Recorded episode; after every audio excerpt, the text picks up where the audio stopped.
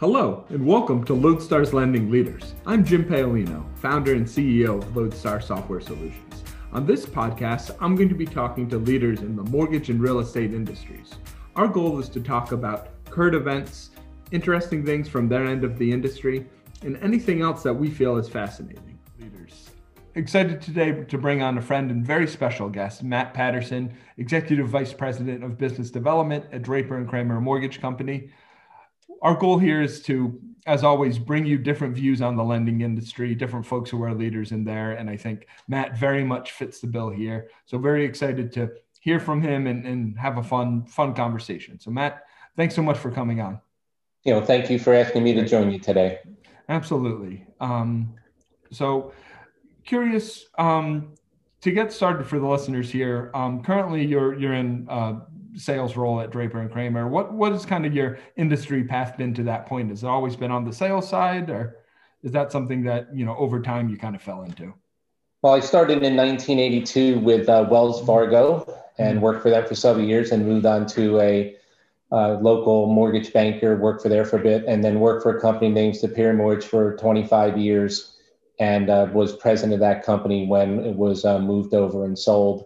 And so I started in the loan officer piece in the early mm-hmm. 80s, and then I just kind of moved through most executive positions of a company over time. Mm-hmm. I joined Draper and Kramer five years ago, and it's been a great experience with them.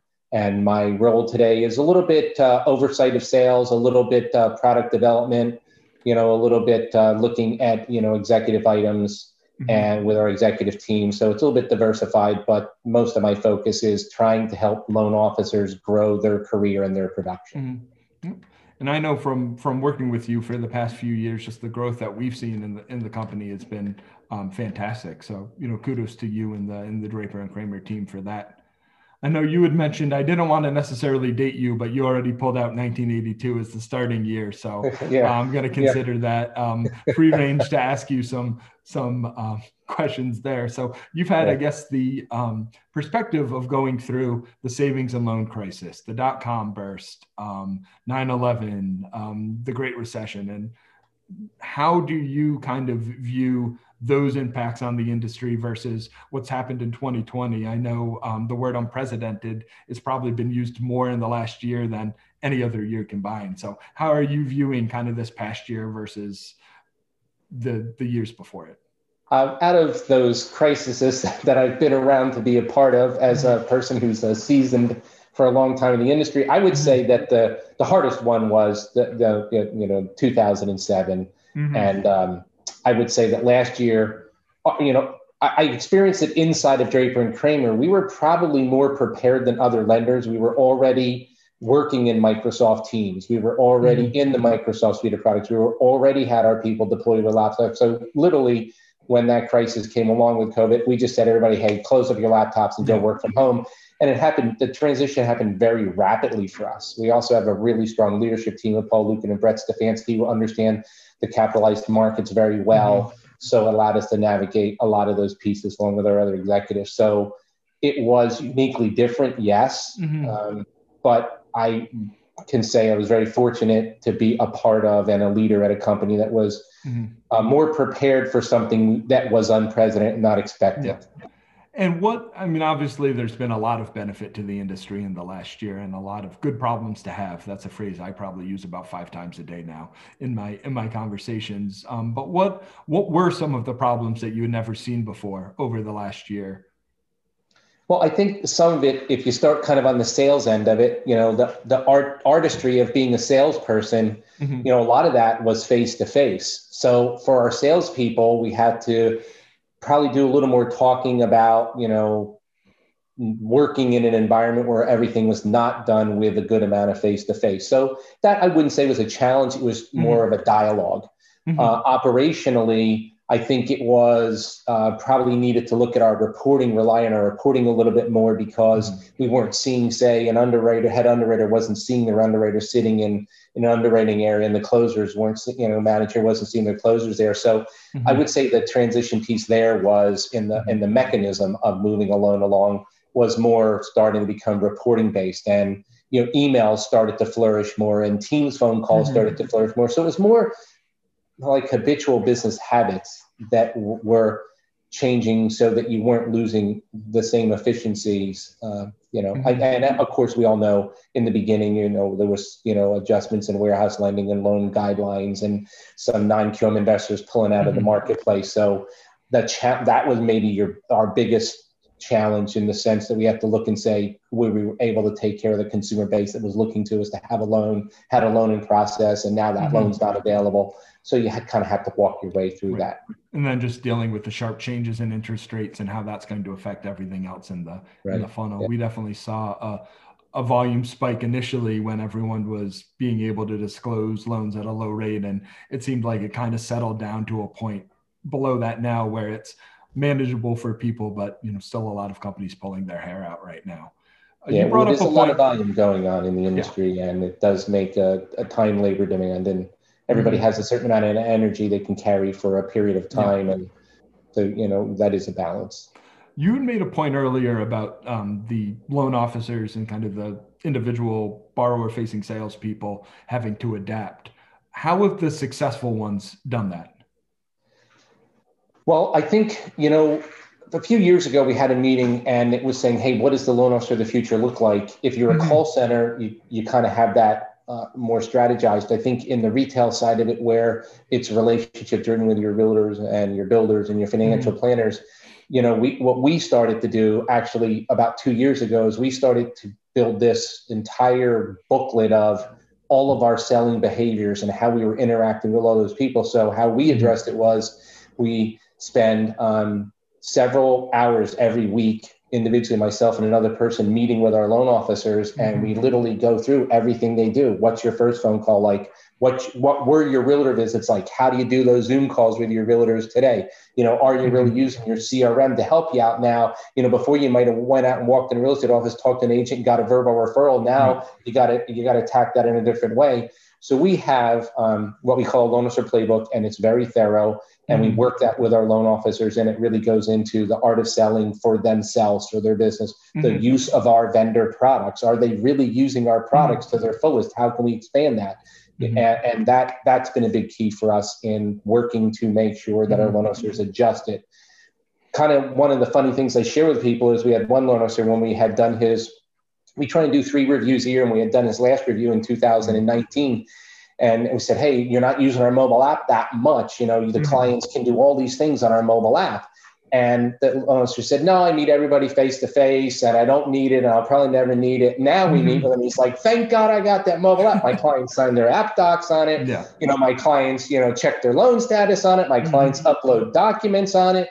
You know, so it's really, it's, uh, it COVID has really forced a, transition in all all all throughout the world in comfort level with online use, whether it's buying a product or getting a mortgage or looking for a car.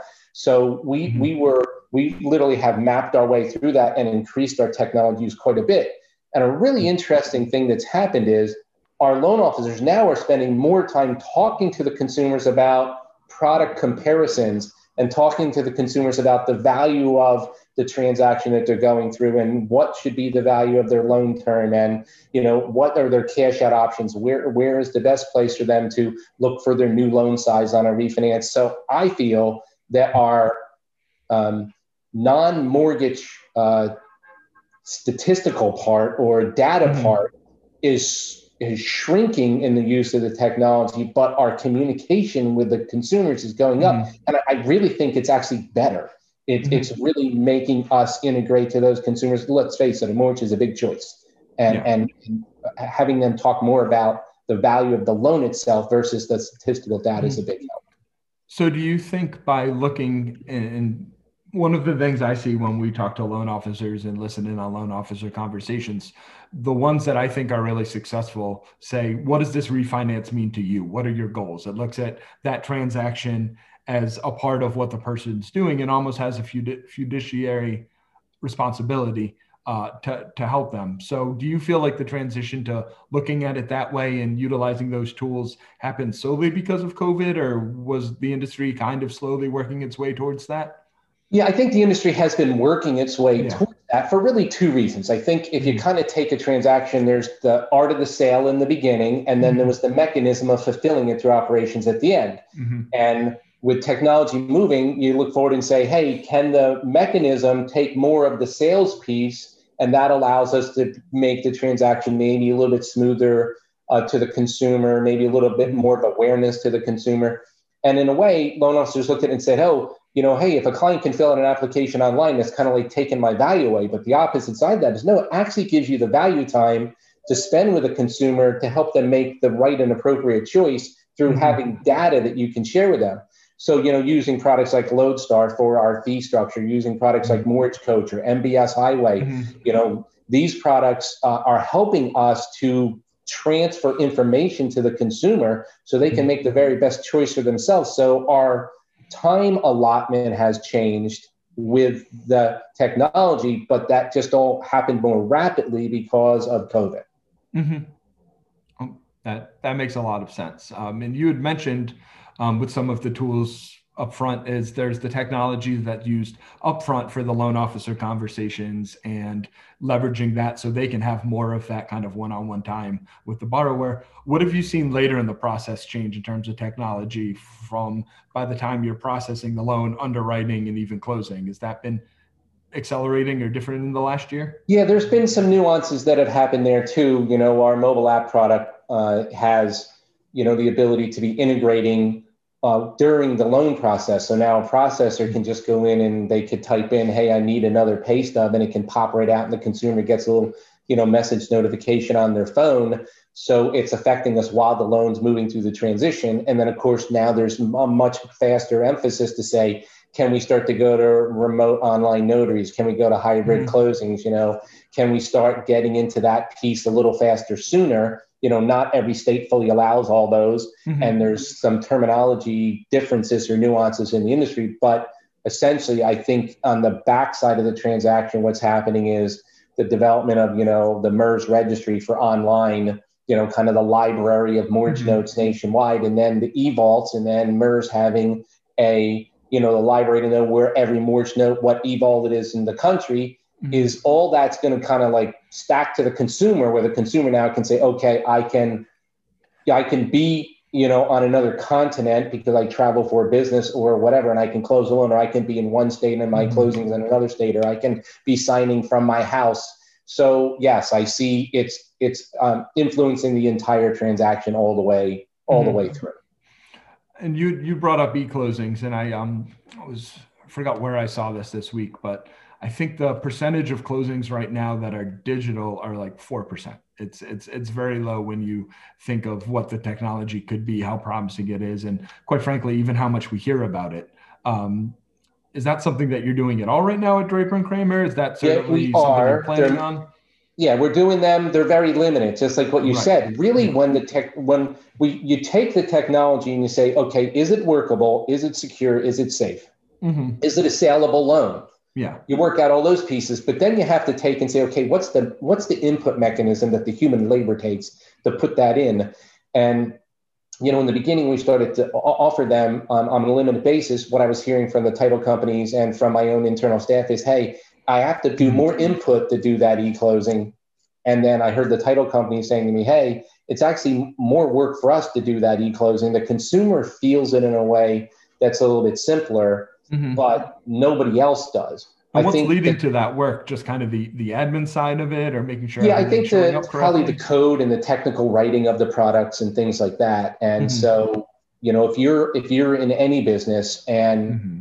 you you have something new that is going to be a little smoother for consumer, you always want to do it. And and our momentum is obviously all in that direction.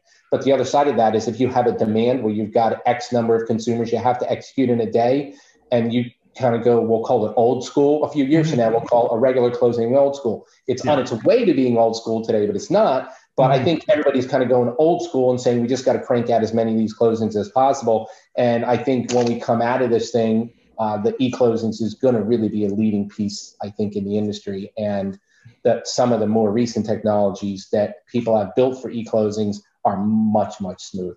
Mm-hmm. And so I'm looking to see us adopt more of that over the next several months at a much higher percentage. Mm-hmm. That actually segues well to um, one thing I wanted to ask you. We talked a lot about this year and looking backward, but how are you thinking about 2021 and kind of planning into the future in this new normal, to use another term that's been thrown out right. so much in the last well, year? We, you know, we expect rates to stay basically in the same range, probably slide mm-hmm. up higher as the as the vaccinations take place mm-hmm. and as we see some new transitions um, with the new administration and all. But I think we feel pretty safe that maybe we're going to see a few wild swings, but that rates are going to stay generally good for the next year or two, which leads us to a good place for a purchase market. Uh, uh, and I know that you know builder sentiments were you know 83 percent mm-hmm. um, in December when they were polled, so that's a good thing. And mm-hmm. there's a lot of housing starts that are pent uh, uh, up for new homes. So I think looking to 2021, I look at it and go, hey, this is going to be a, a, really good purchase year. Mm-hmm. And last year was a better purchase year than anybody expected. And so I I feel there's uh, there's good volume. I think mm-hmm. volume is going to stay high for several months. Mm-hmm. I think that organizations uh, in 2021 are probably going to be able to maybe at moments have a little bit of a breather where they can look at their staffing because last year I think organizations were scrambling to grab bodies and this year and then they need to look at them and go, okay, where has technology merged with labor and where's our efficient spot, you know, in our processes, in our workforce and in our technology so that we can, you know, continue to move forward for years to come. Because I know at, at Draper and Kramer, we're, you know, we're a 127 year old organization. So we're not thinking just about today. We're always thinking about tomorrow and beyond. Mm-hmm. Well, makes makes a lot of sense. And you would reference kind of your playbook for loan officers in the sales playbook. How does that differ on the refinance transactions versus the purchase transactions? What things will loan officers fundamentally do differently? Obviously, some relationships like realtor relationships, but what else beyond that? Well, a lot of the practices for what we do for loan officers would be realtor marketing or builder mm-hmm. marketing or financial planner marketing, mm-hmm. prior client marketing. Those are, you know, are you're able to have a lot of products in the marketplace that we're fortunate mm-hmm. to be able to use to build to that. For your consumer on the refinance, we're more driving towards the value proposition of what they have today and what a refinance looks like. So that's where spending the time talking to them about the financial structure of the transaction. So there we're more using products and data that can help us sell to somebody is it the right time for me to refinance or is it not? Mm-hmm. What's the right loan size for me? You know, what's the right term for me? Am I better to go to a shorter term, paying my home off earlier, better go to a longer term to help my budget because now mm-hmm. maybe my family has some economic inconsistencies because one spouse has a, one partner has a very solid job and one partner has a very mm, sketchy job because they don't know where the economy is mm-hmm. going uh, regarding you know COVID and, and things that nature depending mm-hmm. on the industry you're in. So I think the difference is one is data driven, financial data driven, and the other one is more relationship uh, driven and mm-hmm. opportunity looking to mine for the opportunities when there's a potential buyer. Right. With the purchase being more relationship and refinance being a little more data driven. Yeah. Mm-hmm. And now, then how obviously, do you... at the end of the day, we want to have a great relationship with everybody, right. but it's just it, it's the nuance. Well, and also I think one thing that is a struggle for this business in general is is this a technology business or is this a relationship business? I think the answer is both, but how do you balance that?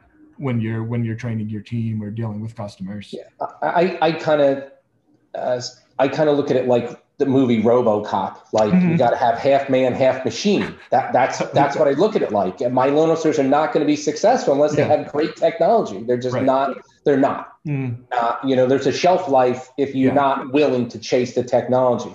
Right. But there's a human piece where you know, people, I think, all, look, all of us in life want to have human comfort. Why does somebody listen to a blog? They're, they're interacting with human right. beings and listen to information. Now we're using mm-hmm. technology to execute it, but we know it's about yeah. it's about who you know, mm-hmm. h- how you value somebody. Do you have a genuine human concern for your consumers? Yeah. Did you look out for their best interest? I think that that intention, mm-hmm. if it's the the the buildup of the person we have, the ethics and the character and the commitment that mm-hmm. our loan officers have to the consumer. It's going to be felt, and they're mm-hmm. going to feel like, hey, I've got I've got all of my data on you know on Matt Patterson's my loan officer. I can pick up my you know I can pick up my phone and I can go ahead and I can go to just right. a picture of my grandkids real quick, but. Uh, you know, I can pick up my phone and I can get everything I need from a technology basis. But I also feel like right. if I've got a curious question, I can call my loan officer up and yeah. communicate with them.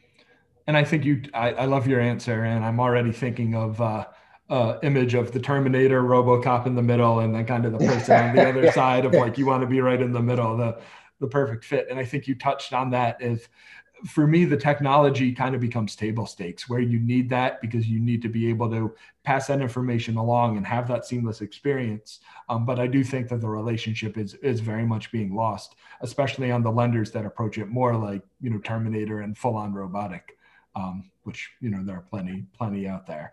Um, well, so when I started. When I started in the industry in 1982, I used a day timer to schedule myself. You know, then it went to you know, I have a computer and now you can get your schedule on your watch or your iPhone. So, yeah. you know, but the main thing is, is technology has changed, but it also changes how I, as we're talking about, how I manage my day and my time mm-hmm. uh, to the best opportunity. Yeah, and I think the folks like yourself who've been successful are able to leverage technology to keep that relationship part of the business too. I agree. The last question that I have that I like to ask is what, from a work or business perspective, what gets you excited in the morning? What gets you up, you know, after being in the industry for, for going on 40 years now? I, I really dig, I really like, uh, I really like helping people have a stronger, better career. Mm-hmm. Like that really excites me to be able to uh, talk with someone, strategize with them, build you know a team around them as a producer mm-hmm. understand how they can sell to their personality mm-hmm. you know one size doesn't fit all so i what I really drives me is i get up in the morning and thinking i can help somebody that worked with me today be mm-hmm. better at what they do and more successful at what they do that to me mm-hmm. honestly is like a very it's like breathing to me that's how i yeah. it's natural to me it's how i get up each day what keeps me up at night what keeps me up at night is trying to end every day with all my emails done or having them asterisk for the next day to start my to-do list. I like that. Yeah. I mean, at some point, I think you just have to shut it off. I made the smart decision, I think, well over a year ago of turning off my notifications so things don't kind of beep in the middle That's of the night. Yeah. yeah it's definitely one thing I recommend. No, I love that. I think creating that job and, and helping people sell in a way that makes sense for them um, is just so important. So that's that's such a wonderful answer. Um, so thanks so much for having have coming on, Matt. Is there anything you want to plug, promote, how people can find you? Well, Draper and Kramer Mortgage, mm-hmm. DKMC, you can go online, find Draper and Kramer Mortgage.com or DKMortgage.com. Our company is in all of the states in the United States today, other than Hawaii. And we've got a very good uh, reputation and loan officer staff, competent uh, across the organization, and would love to help any consumer out there that could use us. Perfect. Thanks so much for coming on, Matt. This was fun. All right. Thanks. Have a great day. Appreciate the time. Right. Thanks. Thanks for listening to Lodestar's Lending Leaders. Please like and subscribe wherever you get this podcast. If you have any ideas for upcoming episodes or would like to be a guest, please reach out to us at lendingleaders at lssoftwaresolutions.com. Hope to hear from you.